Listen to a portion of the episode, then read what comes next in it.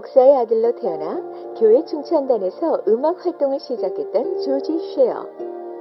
교회 모든 사람들이 부러워할 만큼 아름다운 목소리를 가지고 있었던 그는 음악을 전공하고 싶었지만 가난한 집안 형편 때문에 보험회사의 직원으로 취직했고 그렇게 평범한 직장인으로 열심히 생활하고 있었습니다. 그러던 어느 날 우연히 라디오 공개 방송에서 노래를 한 그는 각종 방송사의 음반 기획사에서 가수 계약 제의를 받기 시작했고 많은 보수와 인기가 보장되어 있는 그 길을 주저없이 선택하게 되었습니다. 자고 일어나 보니 신분이 바뀌었다는 말처럼 쉐어의 인기는 걷잡을 수가 없었습니다. 그러나 부와 명예를 한꺼번에 손에 쥔 그는 끝없는 유혹을 받기 시작했습니다. 돈, 권력, 그리고 여자. 원하면 뭐든지 가질 수 있는 세상을 누리면서 쉐어는 자신이 목사의 아들이란 사실을 완전히 잊게 되었고 주일 성수는커녕 기도 한 번 하지 않는 인생을 살게 되었습니다. 어느 날 바쁜 일정 중에 쉐어가 어머니를 뵈러 집으로 가게 되었습니다. 고생하며 자란 아들이 대중스타로 성공한 것은 자랑스러웠지만 어머니는 신앙을 잊고 사는 그의 삶이 늘 걱정이었습니다. 아들을 위해 정성껏 준비한 저녁 식사가 끝난 후 어머니는 조심스럽게 쉐어에게 말씀하셨습니다. 쉐어야, 지금 내가 가진 모든 것들은 다 하나님이 주신 거란다. 아무리 바쁘고 시간이 없어도 말씀을 읽는 것만큼은 놓치면 안 돼. 늘 성경을 가까이 하고 말씀 읽는 것을 잊지 말고 살렴. 어머니의 말씀을 가슴에 새긴 시아는 집으로 돌아와 성경을 꺼내 읽기 시작했습니다.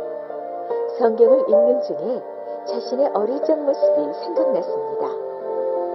아버지께서 목회하시던 모습, 어머니의 손을 잡고 예배당에 가서 찬양하던 모습, 그때 일들이 새록새록 추억으로 피어오르고 있었습니다. 그러던 중 1939년 크리스천 모임에 초대되어 참석한 사람들의 간증을 듣는 가운데 시어의 마음에 큰 요동함이 일어나기 시작했습니다. 어머니가 성경을 읽으라고 말씀하셨던 것이 그냥 말씀하신 게 아닌 것 같아. 어쩌면 그건 어머님의 입술을 통해 예수님이 나에게 말씀하신 게 아니었을까? 그제서야 시아는 자신이 하나님을 잊고 사는 동안 자신을 위해 눈물로 기도하신 어머님의 기도를 하나님이 듣고 계셨다는 사실을 깨닫게 되었습니다. 하나님이 그의 마음을 직접 움직이시고 회개하도록 인도하시는 순간이었습니다. 모임을 마치고 현관문을 여는데 전화가 왔습니다. 전속 계약을 체결하면 지금까지의 대우보다 몇 배나 더 주겠다는 제안이었습니다. 그러나 그는 그 제안을 거절하며 유명한 말을 남겼습니다. 미안하지만 전화를 너무 늦게 거셨습니다. 앞으로 나의 목소리와 재능을 비롯한 모든 것들은 나를 구원하신 예수님, 나의 주인 되신 창조의 하나님과 그분의 영광만을 위해 사용할 것입니다. 집으로 돌아와 찬송을 하려고 피아노에 앉은 시아는 피아노 위에 놓여있던 찬송시 하나를 발견하고 읽게 되었습니다. 어머님의 친구인 밀러 여사가 쓴 그 시는 어린 시절 하나님과 친밀했던 자신의 모습을 떠올리게 했습니다. 그 시가 너무 마음에 들어 외울 만큼 반복해서 읽던 그는 그 시에 멜로디를 붙여 찬양곡을 완성하게 되었습니다. 그렇게 완성된 곡이 바로 찬송가 94장 주 예수보다 더 귀한 것은 없네입니다.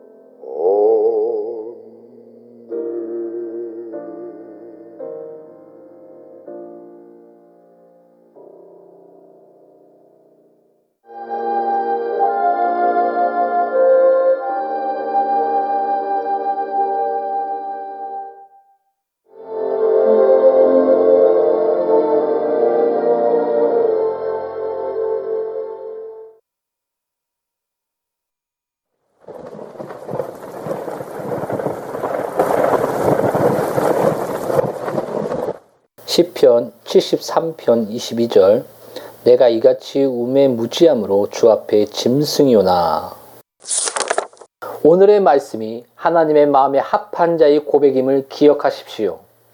그는 자신의 속사람이 내에 내가 이같이 우매 무지함이라 일컫습니다. 그런데 이 우매라는 말 속에는 어리석다는 뜻보다 더욱 중요한 의미가 담겨 있습니다. 다윗은 이 앞절에서 내가 악인의 형통함을 보고 그 오만한 자를 질시하였다라고 했습니다. 그렇다면 우매라는 말 속에 죄가 포함되어 있다는 뜻입니다. 그는 이처럼 우매한 자가 됨으로써 자신을 초라하게 만들고 있습니다.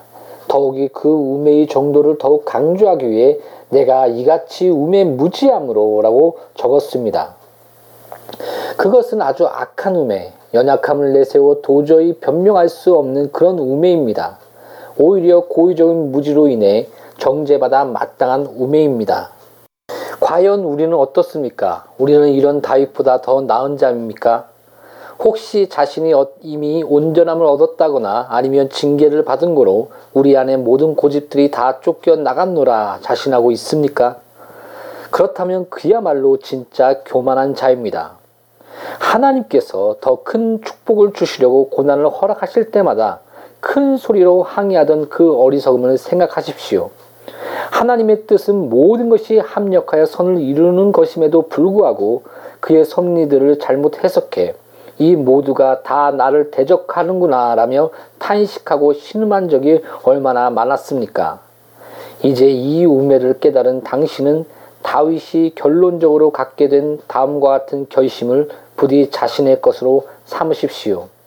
주의 교훈으로 나를 인도하소서. 아멘.